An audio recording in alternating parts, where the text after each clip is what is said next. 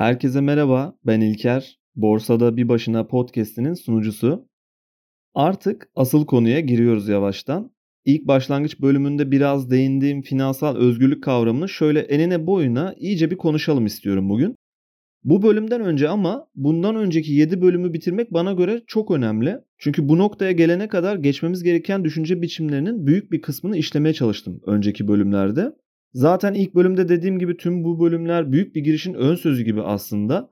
Aynı sayfada olmak adına birbirimizi daha iyi anlayabilmek için önce diğer bölümleri öneriyorum o yüzden. Ayrıca sosyal medya üzerinden ve mail üzerinden ulaşıp çok güzel yorumlarını ileten herkese tekrar teşekkür ederim. Bunu hep söylerler ve bana çok klişe gelirdi ama ne zaman bir mail gelse tekrar yeni bölüm hazırlamak için çok ayrı bir motivasyon veriyor sizden gelen yorumları okumak. Artık neredeyse 2 aydır hazırlığını yaptığımız konuya girelim. Finansal özgürlük nedir, ne değildir? Bu konuyla ilgili bu bölüm başlangıcımız olacak. İlerleyen zamanlarda tekrar ziyaret edeceğiz bu başlığı. İleride yeni bölümler de mutlaka olacaktır bu konu üzerine. Çünkü benim asıl çevresinde dönüp durduğum şey bu zaten. Finansal özgürlüğü kısmen kazandığımı söylüyorum hep kendi adıma. Bu şekilde 7 ay önce işimi bırakabildiğimi anlattım ilk bölümde. Kısmen diyorum çünkü belki özgürlüğün bir sınırı yok. Belki de hedeflediğim noktanın biraz altındayken bu adımı attım. Belki de nakit akışı güvencem bu kararı almama yardım etti. Veya tüm bunların hepsi. O yüzden de kısmen diyorum. Nasıl yaptığımla ilgili zaten konuştuk daha önce.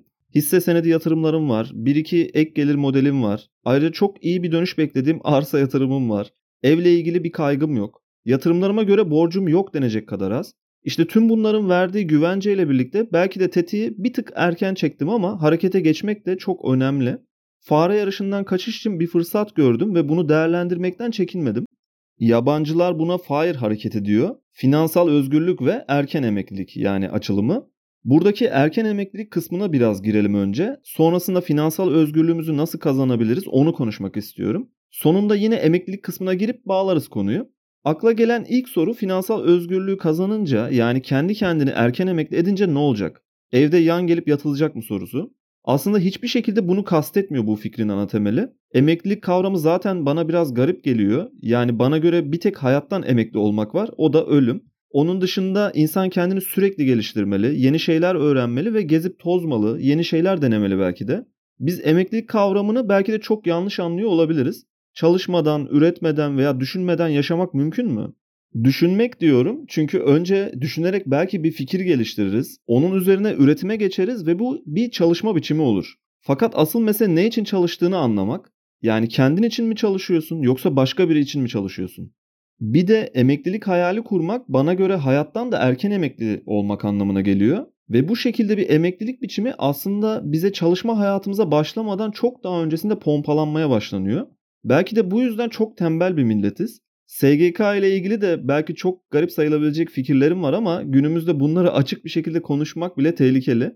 Ama kısaca şöyle söyleyebilirim. Şu anda uygulanan mevcut SGK sistemi tüm emeklilerin sadece yan gelip yatması ve katma değer bir şey üretmeyi geçtim. Katma değer üretmeye çalışanların üzerine bir yük olarak yüklenmesi olarak görüyorum. Bugün kripto piyasalarda aynı bu sistem temelinde karşımıza bir kripto varlık çıksa projeyi incelediğimizde çok rahat bir şekilde Ponzi sistemi olarak değerlendirirdik. Sosyal güvenliğin geçmişine baktığımızda da aslında çok yakın zamanlara ait bu sistemin kurulması ve şansölye Otto von Bismarck giriş yapıyor. 1890'lara gelirken Alman şansölye Bismarck bu fikri hayata geçirdi. Sosyal sigorta yaklaşımında ana fikir olarak çalışanların kazançlarından kesilen ve bir havuzda toplanan primlerden oluşuyor. Aslında iki çeşidi var bunun. Biri direkt vergi üzerinden sigorta, diğeri prim üzerinden sigorta. Günümüzdeki modelleme de bu ikisinin karışımı gibi bir şey. Bismarck 19. yüzyılın sonunda bu prim sistemini hayata geçirdiğinde maaşlardan yapılacak kesintiler 70 yaşını aşkın ve çalışamayan kişilere bağlanacaktı. Çok radikal bir fikir zamanına göre ama enteresan bir nokta var bu dönemle ilgili. Emeklilik prim hakkı 70 yaş üstüne sağlanırken ortalama yaşam süresi 44 yıl olarak görünüyordu. Çok garip değil mi? Hadi diyelim biraz şanslısınız ve oldukça da sağlıklı beslendiniz. Ortalama yaşam süresinin belki 10 yıl 15 yıl fazlasını yaşadınız toplumun %1'inin belki girebileceği bir kategoriye yani 70 yaş üstüne bağlandı ilk sosyal sigorta. Ve günümüzde bizim ülkede uygulanan sosyal sigorta yaklaşımı zaten direkt olarak Almanya'dan alınıp ufak düzeltmelerle hayata geçti. Emeklilik fikri bu şekilde hayatımıza girdi yani. Bunu detaylıca bir düşünün isterim. Emekliliği tembel bir şekilde yatıp başkaları üzerinden ve hiçbir katkı sunmadan yaşamak olarak düşünüyoruz. Emeklilik primleri babadan eşe, eşten kız çocuğuna aktarılıyor. 50 yıl önce bağlanmış bir emeklilik hakkını bugün hakkın sahibinden başka biri kullanıyor olabiliyor mesela. Belki biraz direkt konuşuyorum ama kafamızdaki emeklilik fikri aşağı yukarı bu. Ve bunları önce kendimize itiraf etmeden ilerlememiz ülke olarak da pek mümkün değil. Bu yüzden ben SGK'nın bana sunacağı emeklilik sistemine de güvenmiyorum. Kendi emekliliğimi kendim yaratmaya çalışıyorum. Ve bunu üretimden de çıkmadan yapmak istiyorum. Ne yani ömrümüzün sonuna kadar çalışalım mı o zaman dediğinizi duyar gibiyim. O yüzden baştan söylemiştim. Önce sormanız gereken soru kendimiz için mi çalışıyoruz yoksa başka biri için mi çalışıyoruz sorusu. Kendin için çalışmak illaki bir iş yeri ruhsatı alıp çiğ köfteci veya üçüncü nesil kahve zinciri açmak değil aslında. Ben bu soruya cevap verebilmek için kendime çok basit bir soru soruyorum. Zamanımı ben mi yönetiyorum yoksa benim adıma başka biri mi benim zamanımı yönetiyor? Temeli bu kadar basit bir noktaya dayandırabiliriz aslında. Çünkü finansal özgürlük zaman yönetiminizi kendi elinize almak bana göre. Eğer siz bu konuda son söz sahibi değilseniz bu sizi bir finansal köle yapar. Çok net bu. Babil'in en zengin adamından zengin baba yoksul babaya kadar bu konuyu işleyen o kadar çok kaynak var ki hepsi de çok değerli. İleride yine bazı kitap içerikleri yaparız zaten. Bu sebeplerden finansal özgürlük konusunda net bir giriş yapmadan önce başka podcastler yapma ihtiyacı hissettim. Bu noktaya gelebilmek için yani finansal köle olduğumuzu anlayabilmek için önce bazı gerçekleri görmemiz gerekiyor çünkü. Paranın nasıl çalıştığını, piyasaları hareket ettiren şeylerin ne olduğunu, yatırım yapmanın bireysel manada ne anlama gelmesi gerektiğini biraz anlamamız gerekiyordu. Tüm bu temellerin üzerinde benim için kişinin kendi zamanını yöneterek finansal bağımsızlığını yani finansal özgürlüğünü ilan etmesi gerekliliğini kavraması geliyor. Yatırım yapan toplumlardan daha çok harcama yapan toplumlara evrildik çok uzun bir süredir. Ve bunun sebeplerini de parayı incelediğimiz bölümde daha detaylı girmiştik zaten. Bunu burada da kısaca şöyle özetleyebiliriz. Para bir değer saklama aracından çok bir harcama aracına dönüştü çünkü. Mesela hala evinde kumbara kullanan var mıdır acaba? Özellikle aşırı enflasyon altındaki bizim gibi ülkelerde bunu çok daha net görebiliyoruz. Ve bu harcama alışkanlıklarımızı düzeltmek de gerçekten çok zor ve bazen de mümkün olmuyor. Çünkü enerjimizi ve zamanımızı ileriye yönelik ihtiyaçlar için saklamak istediğimizde para birimleri bizim bunu yapmamıza izin vermiyor. Bununla ilgili çok çarpıcı bir video izlemiştim. Amerika'da kayıp değerli eşyalarınızın bulunmasına yardım eden bir adam bir gün bir aileden telefon alıyor. Evlerinde ailelerinin çok uzun süredir oturduklarını, evinde çok eski olduğunu, 4-5 nesildir evin kendilerinde olduğunu anlatıyor. Bu evde şu anda yaşayan ailenin dedelerinin babası eve çok büyük bir hazine saklamış. Zaten adamımız da bu tip değerli kaybedilen şeyleri bulan bir şirketin sahibi ve bulduğu şeyler üzerinden komisyon olarak çalışan birisi. Tabi bulmak derken bu bizdeki gibi mistik güçlerle yapmıyor bu işi. Adamın 50 çeşit dedektörü ve bir çalışma stili var. Neyse sanırım 3-4 gün evi arayıp taradıktan sonra çatı katında ahşap zeminde çok iyi gizlenmiş bir kutu buluyor.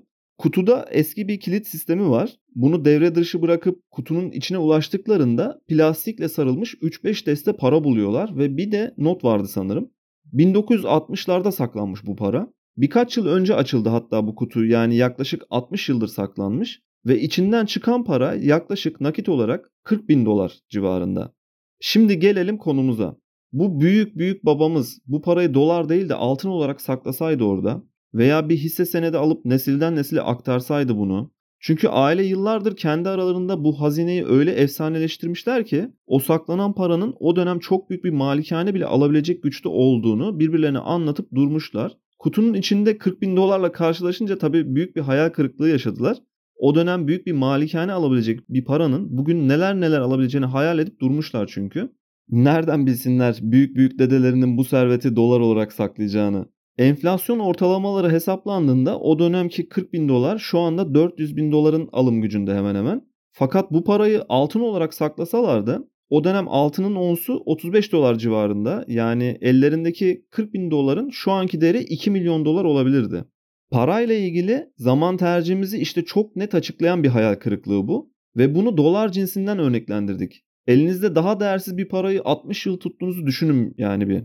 Yani yok vazgeçtim aslında düşünmeyin. Çünkü düşündüğünüz para 60 yıl içinde tedavülden bile kalkmış olabilir.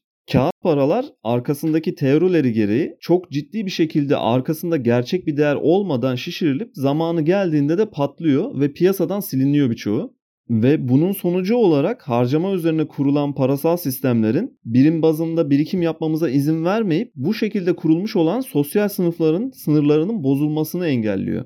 Birikim yapmanın önünü kestikçe de insanların bu illüzyon içinde kalması sağlanarak özgürlüklerine kavuşmasının engellenmesi sağlanıyor. Yani finansal özgürlüğünüzü kazanabilmek için birikim yapmanız yeterli değil. Sistem böyle çalışmıyor.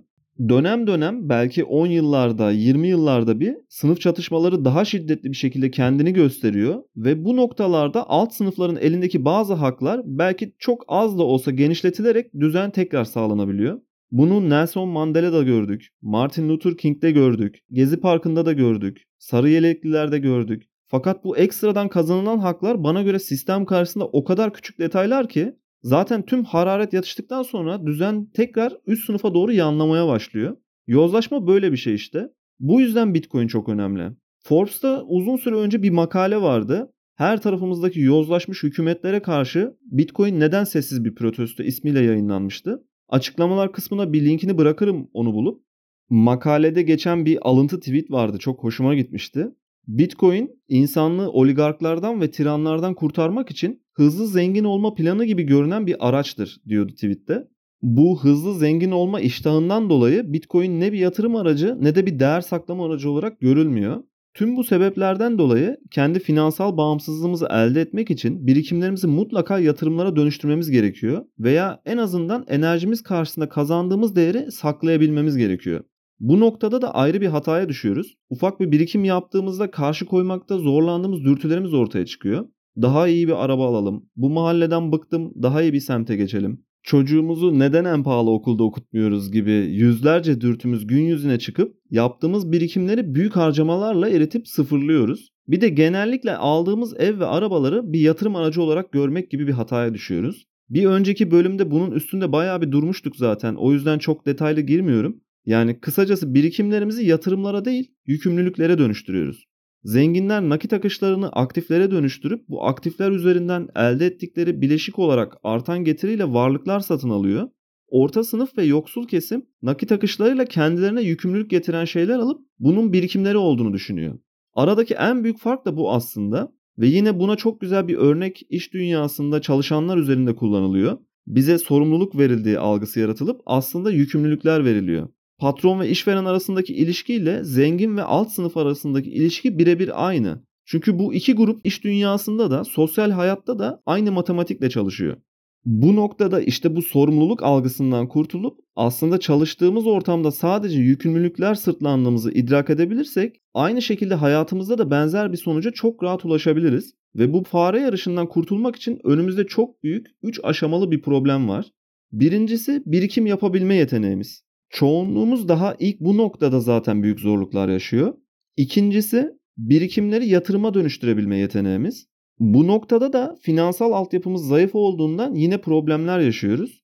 Üçüncüsü yatırımlarımızdan nakit akışı sağlayacak gelir yaratma yeteneğimiz. Bu kısma geçebilmek belki en zoru. Babil'in en zengin adamından nasıl birikim yapabileceğimizi öğrenirken zengin babadan da birikimlerimizi yatırıma dönüştürme ve bu yatırımlardan nakit akışı yaratmayı çok rahat öğrenebiliriz aslında. O yüzden bu iki kitabı bu bölümden önce yapmak istemiştim zaten. Büyük bir kısmımız bu aşamalardan daha ilkinde tıkanıp fare yarışının içinde kalıyor. Geriye kalan kısmımızın yine büyük bir bölümü ikinci aşamada yatırım yaratma konusunda problemler yaşıyor çok küçük bir azınlık oyunu tersine çevirip fare yarışından kurtulmayı başarabiliyor. Bu kurulan oyunun ne olduğunu tam anlayamadığımızdan her gün nefret ettiğimiz işlere gitmeye devam edip kendimizi kısa vadede tatmin edecek hediyelerle kandırıyoruz. Ama bir yandan da tüm istediklerimizi elde edemediğimizin de gayet farkındayız. Zamanımızın kontrolünü kendi elimize alabilme isteği, finansal açıdan bağımsız olabilme dürtülerimiz hep bizimle. Peki neden bu istediklerimizi elde edemediğimizi konuşalım biraz. Hepimizin korkuları var. Başarısızlık korkusu, reddedilme korkusu, yeterli olamama korkusu. Fakat bunların hepsinin bağlı olduğu ana bir sebep var. O da özgüven eksikliği. Boktan bir işte çalışmamızın, berbat bir vücuda sahip olmamızın veya istediğimiz parayı kazanamamamızın sebebi özgüven eksikliği. Hiç değişmememizin veya harekete geçemeyişimizin sebebi özgüven eksikliği. Peki nedir bu özgüvensizlik? Bir şeyi yapamayacağımıza veya yapılamayacağına olan mutlak çaresiz inancımız. Bu sebeple genellikle akıllı insanlar daha çok başarısız oluyorlar. Çünkü olası sonuçları değerlendirip negatif ve pozitif sonuçları tartarak başarısızın hesabını yapıyorlar. Olası 10 sonuçtan 8 tanesi negatif göründüğünde akıllı bir insan genellikle harekete geçmez. Bu yüzden bence cesaret akıllı olmaya göre başarı yolunda daha önemli bir etken gibi. Akıllı insanlar tüm negatif sonuçlara odaklanıp işlerin nasıl kötüye gidebileceğini tartarken cesur insanlar da olumlu sonuçlara odaklanıp oraya nasıl varacaklarını hayal ederler. Akıllı bir insan aynı zamanda cesur olamaz demiyorum burada veya cesur bir insan akıllı olamaz. Demek istediğim başarıya giden yolda cesaret akıllı olmaktan daha önemli gibi. Konuyu dağıttık ama tekrar toparlamak için de bu da lazım biraz. Şu bahsettiğimiz 3 aşamayla ilgili konuşalım istiyorum biraz. Başlangıç birikim yapabilmek dedik. Ve yine biliyoruz ki büyük bir çoğunluğumuz bu noktada çarkları çalıştıramıyor daha en başında. Bununla ilgili herkesin farklı bir oranda bir kuralı olsa da ana fikir önce kazandıklarının bir kısmını kendimize ayırmak. Kimisi buna onda bir oranda diyebilir, kimisi daha farklı bir oran. Ben bunu üçte bir oranda gerçekleştirmeye çalıştım hep. Kazancımın üçte birini önce kendime ayırdım. Kalanlarıyla borçlarımı ve giderlerimi karşıladım. Şöyle dediğinizi duyar gibiyim. E peki kalan üçte ikisi borçlarımıza ve giderlerimize yetmiyorsa ne olacak? O zaman bir yerde bir problem var demektir bana göre. Ya olması gerekenden daha pahalı bir evde oturmaya çalışıyorsunuzdur. Ya sahip olmanız gerekenden daha lüks bir arabaya binmeye çalışıyorsunuzdur. Ya da diğer harcamalarınızı kontrol altına almaktan çok uzaktasınızdır. Ve genellikle benim gördüğüm bunun üçü birlikte oluyor. Hem daha pahalı bir evde oturmaya çalışıp hem binmeniz gerekenden daha lüks bir arabaya binmeye çalışıp bir de üstüne kontrolsüz harcama içinde oluyoruz genellikle. Bunu görebilmenin en kolay ve sistemli yolu da çok ciddi bir aylık bütçe ve harcama Excel dosyası tutmanız olabilir. Gelirlerinizin yüzde kaçını nereye harcıyorsunuz bunu görmek zaten dışarıdan birinin yardım etmesine gerek kalmadan bütün problemi kendi içinizde çözmenize yarar. Bu aslında hep konuştuğumuz bir konunun ürünü. Hayat enflasyonu deniyor buna. Yani geliriniz arttıkça giderlerinizin de aynı oranda hatta daha yüksek bir oranda artması durumu. 10 yıl önce de ay sonunu zor getiren biri eğer 10 yıl sonra da ay sonunu zor getiriyorsa problemin tabii ki bir kısmı özellikle bizim ülkemizde enflasyon olabilir ama ana problemin kendine uyguladığı hayat enflasyonu olduğunu da mutlaka görmesi gerek. Hep duyarız 10 binde kazansan 20 binde kazansan harcamaların da ona göre olur. Evet eğer sen buna izin verirsen öyle olur. Diyelim ki bir iş değiştirdiniz ve yüksek bir maaş zıplaması yaptınız. 10 binden 15-20 bin liraya zıpladınız aylık maaşta bir anda. İlk yapılacak şey ya evi ya arabayı değiştirmek oluyor. Ya da bunlardan daha kötüsü tüketim harcamalarında ciddi bir zıplama yapılıyor. Bütün kazandığınız tecrübelerinizin ve emeğinizin karşılığında iyi bir maaş elde edebilmek de yeterli olmuyor. Çünkü daha farkına bile varamadan bu aradaki kazanç farkını kapatıp yine ay sonunu zor getirecek bir hale çok hızlı bir şekilde sokabiliyoruz kendimizi.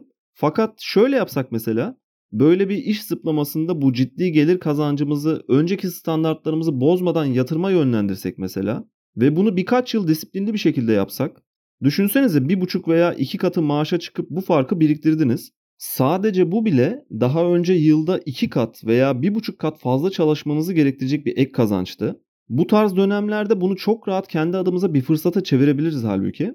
Önce kendimize ödeme yapabiliriz kolayca. Tabi bunun dışında daha garantici olup böyle iş değişimlerine gitmek istemeyecek olanlar için de yine benzer şeyler geçerli aslında.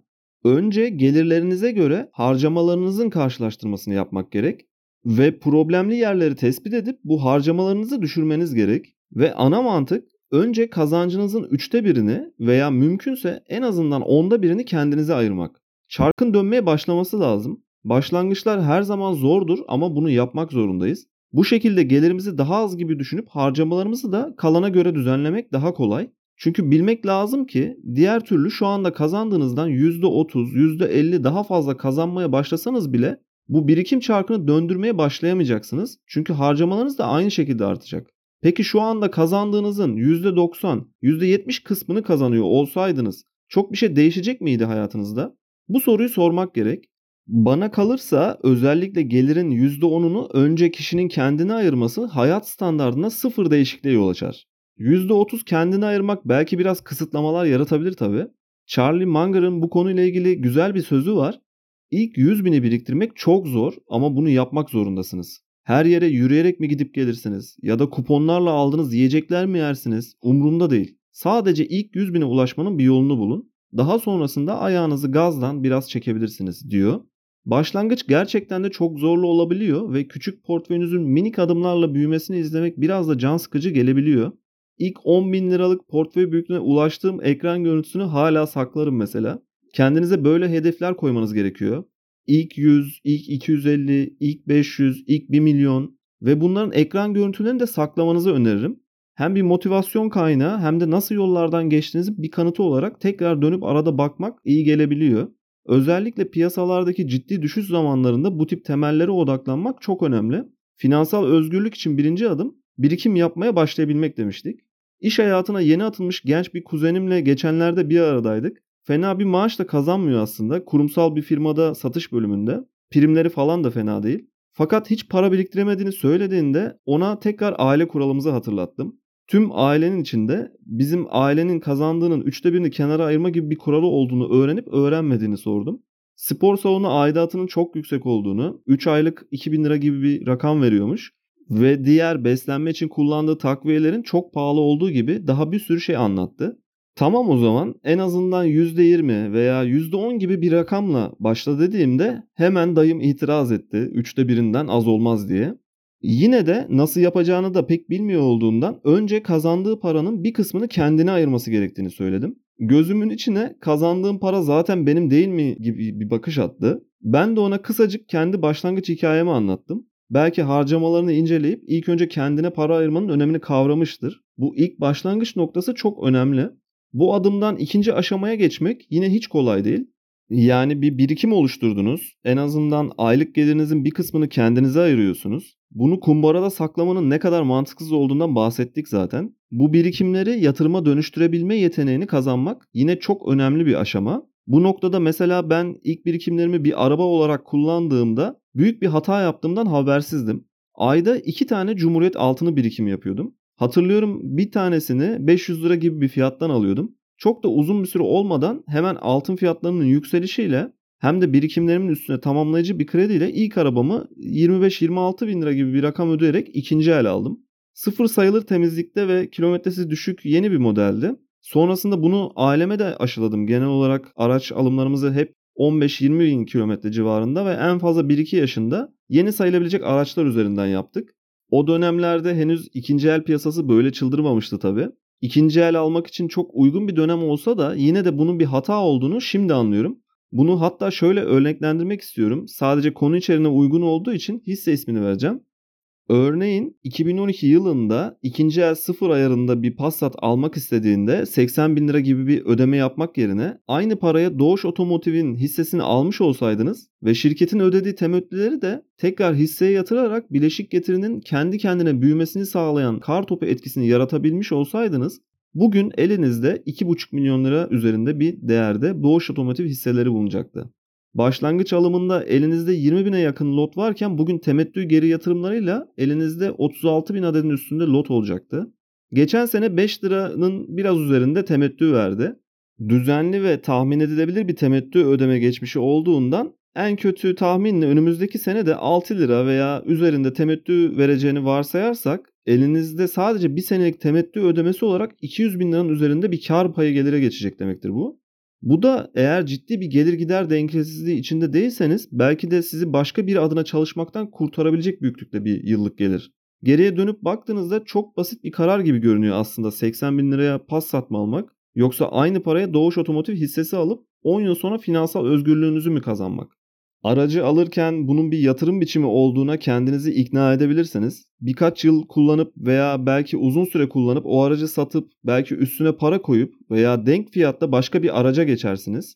Hatta bugünlerde altınızdaki aracı sattığınızda biraz üşengeç davranırsanız birkaç ay sonra o paraya denk bir araç bile alamıyorsunuz. Bu enflasyonist ortamda insanlar bu şekilde hemen harcamaya itiliyor ve bunun bir yatırım şekli olduğu savunuluyor sadece verdiğim örnekle de değil, bunu çok çeşitli örneklerle kıyaslayıp her defasında hisse senedinin daha avantajlı olduğunu kendiniz inceleyip görebilirsiniz ama araç büyük bir harcama kalemi olduğundan bunu gerçek bir yatırımda değerlendirince çıkan sonuçlar da daha dikkat çekici oluyor. Bunu klima almak yerine veya televizyonu yenilemek yerine Vestel, Arçelik hissesi almak olarak da inceleyebilirsiniz. Yine tekrarlamak istiyorum. Zengin insanlar varlık satın alır ve bu varlıklarından elde ettikleri gelirler üzerinden harcama yapar.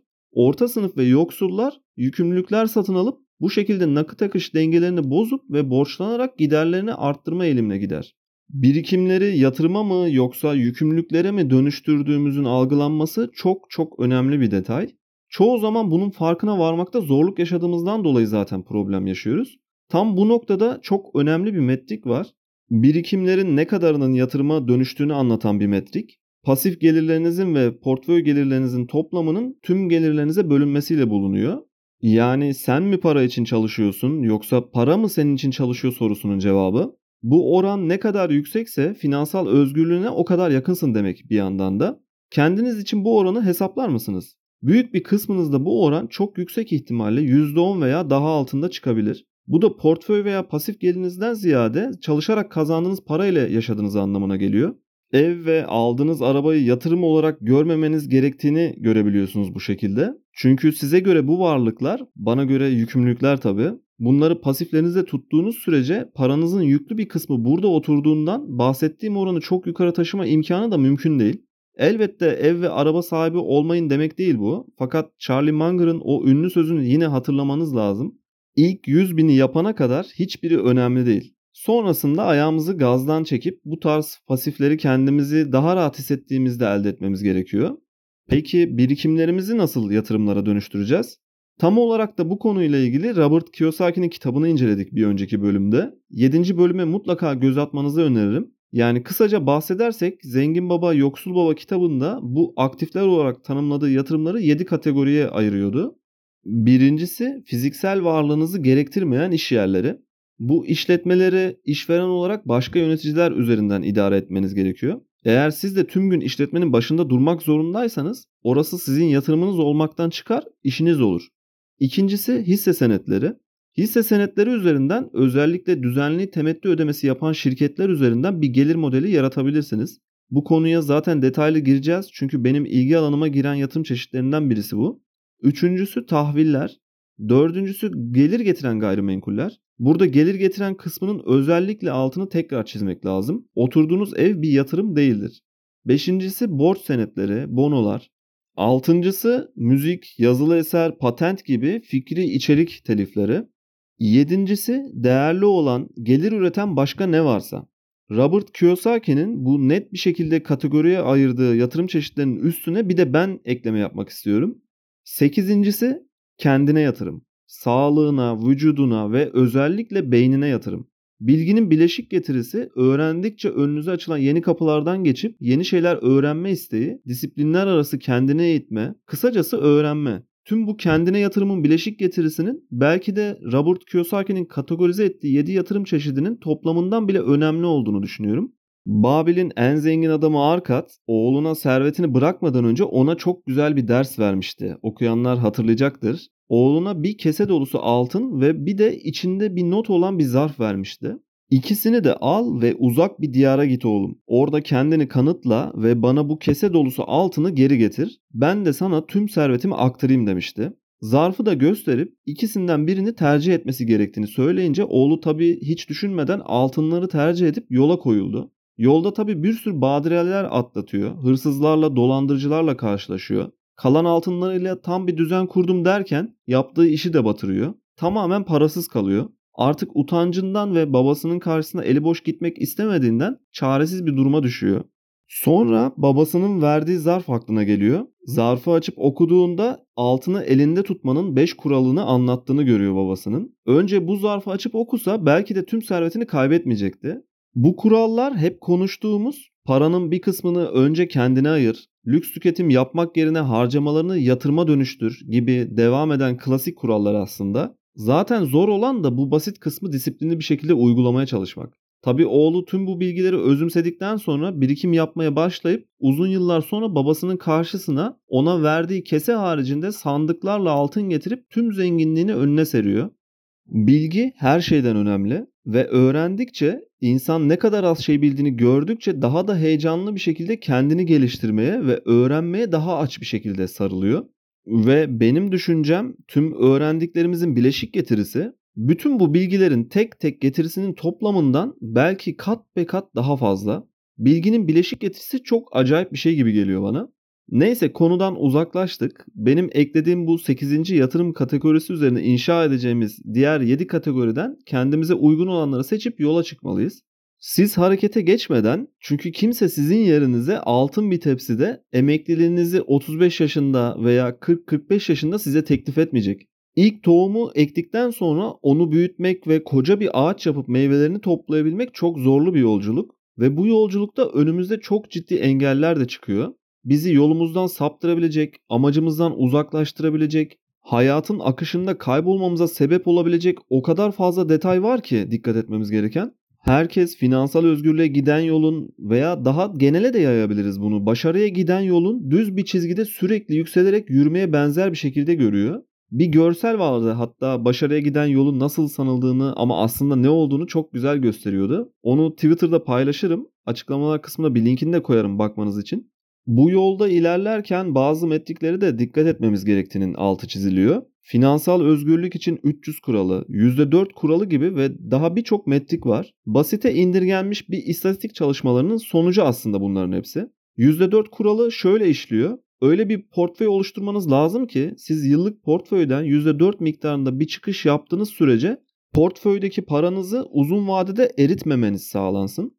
Yani mesela yıllık enflasyon hadi diyelim ki normal bir dönemden geçiyorken %10 olsun. Sizin portföyünüz de %14 artmalı ki ve bu %4'lük farkı siz o yıl harcayabilmelisiniz ve bu şekilde enflasyon karşısında da paranız erimemiş olsun. Bu yaklaşımla ilgili Amerikan hisse senetlerinde geriye dönük ciddi istatistik çalışmaları var ve çoğunlukla bazı yıllar kötü geçiyor gibi görünse de uzun vadede başka zamanlardaki ciddi artışlar %4 kuralının çalıştığını gösteriyor. Fakat bu model bizim gibi bazı dönemlerde neredeyse hiperenflasyonist ortamlarda kırılıyor resmen. Açıklanan enflasyon yıllık %80 ama gerçekte belki %150. Yani siz belki 3-4 yıl sürecek bu yüksek enflasyon altında yılda %154 varlıklarınızın artışını sağlayabilmelisiniz ki aradaki %4'ü çekip yaşamınızı sürdürebilirsiniz. Çok sağlıklı değil bizim gibi ülkelerde. 300 kuralı da bu %4 kuralının kendi içinden çıkan bir denklem yine. Aylık giderlerinizin 300 katını portföy büyüklüğü olarak elde ettiğinizde bunun %4'lük kısmıyla ilk metodu uygulamaya geçebileceğinizi anlatıyor. Ve yine tüm bu modeller genel olarak şu teoriyi savunuyor. Sen aylık kazancının 300 katını elde et veya öyle büyüklükte bir varlığa ulaş ki %4 çekim yaptığında bu sana ömrünün sonuna kadar yetsin. Bir de bu teoride genellikle ana fikir emekli olup hiçbir şey yapmamak.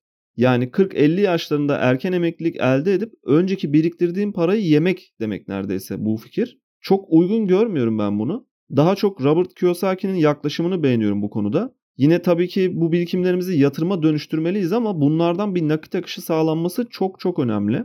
Burada hem temettü emekliliği devreye giriyor hem işletme sahibi olma fikri, gayrimenkul tarafı falan hepsini kapsıyor Robert Kiyosaki'nin yaklaşımı. Ve aynı zamanda büyümeye de imkan veren bir tarafı var. Hazıra daha dayanmaz diye boşuna dememişler diye düşünüyorum atalarımız.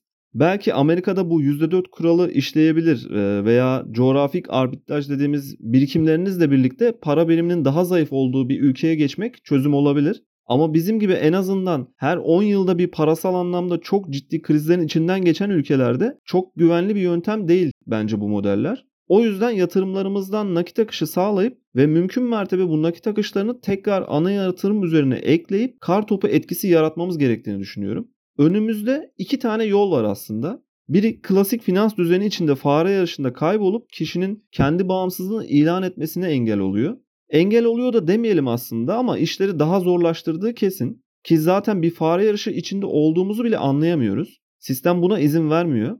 Dövüş kulübünden bununla ilgili bir alıntı yapmıştık daha ilk bölümde. Reklamlar yüzünden araba ve kıyafetler peşinde koşuyoruz. İhtiyacımız olmayan saçma sapan şeyleri alabilmek için nefret ettiğimiz işlerde çalışıyoruz diyordu Tyler Durden.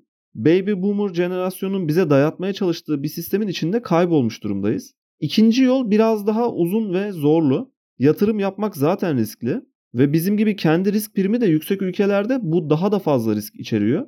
Zeytin fidanı dikmek gibi bir şey bu iş. Yıllarca beklemek durumundasınız meyvelerini toplayabilmek için. Ayrıca yolda önünüze birçok farklı engel çıkıp bütün yatırımlarınızı tekrar yükümlülüklere çevirebiliyorsunuz. Sürekli ekran takibi yapıp ana fikirden uzaklaşıp günlük veya kısa vadeli kaygılarla portföyünüzü bozabiliyorsunuz. Robert Frost'un çok sevdiğim bir şiiri var. Gidilmeyen Yol ismiyle. Konuyu toparlayıp o şiiri bir dinletmek istiyorum size.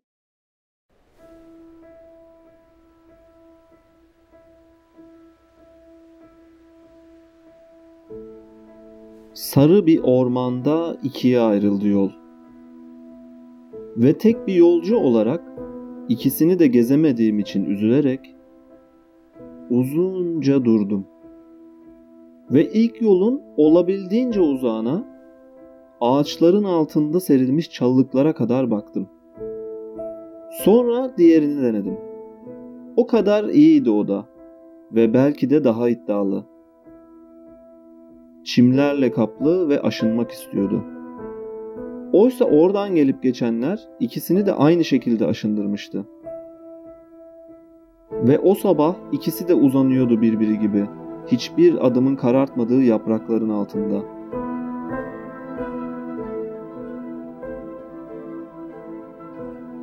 İlk yolu başka bir güne bıraktım.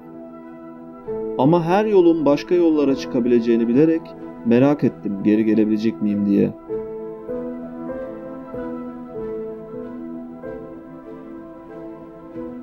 İç geçirerek anlatacağım bunu ben.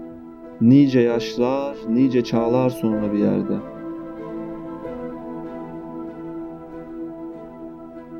Bir ormanda ikiye ayrıldı yol ve ben daha az gidilmiş olanı seçtim. Ve bütün farkı yaratan bu oldu işte.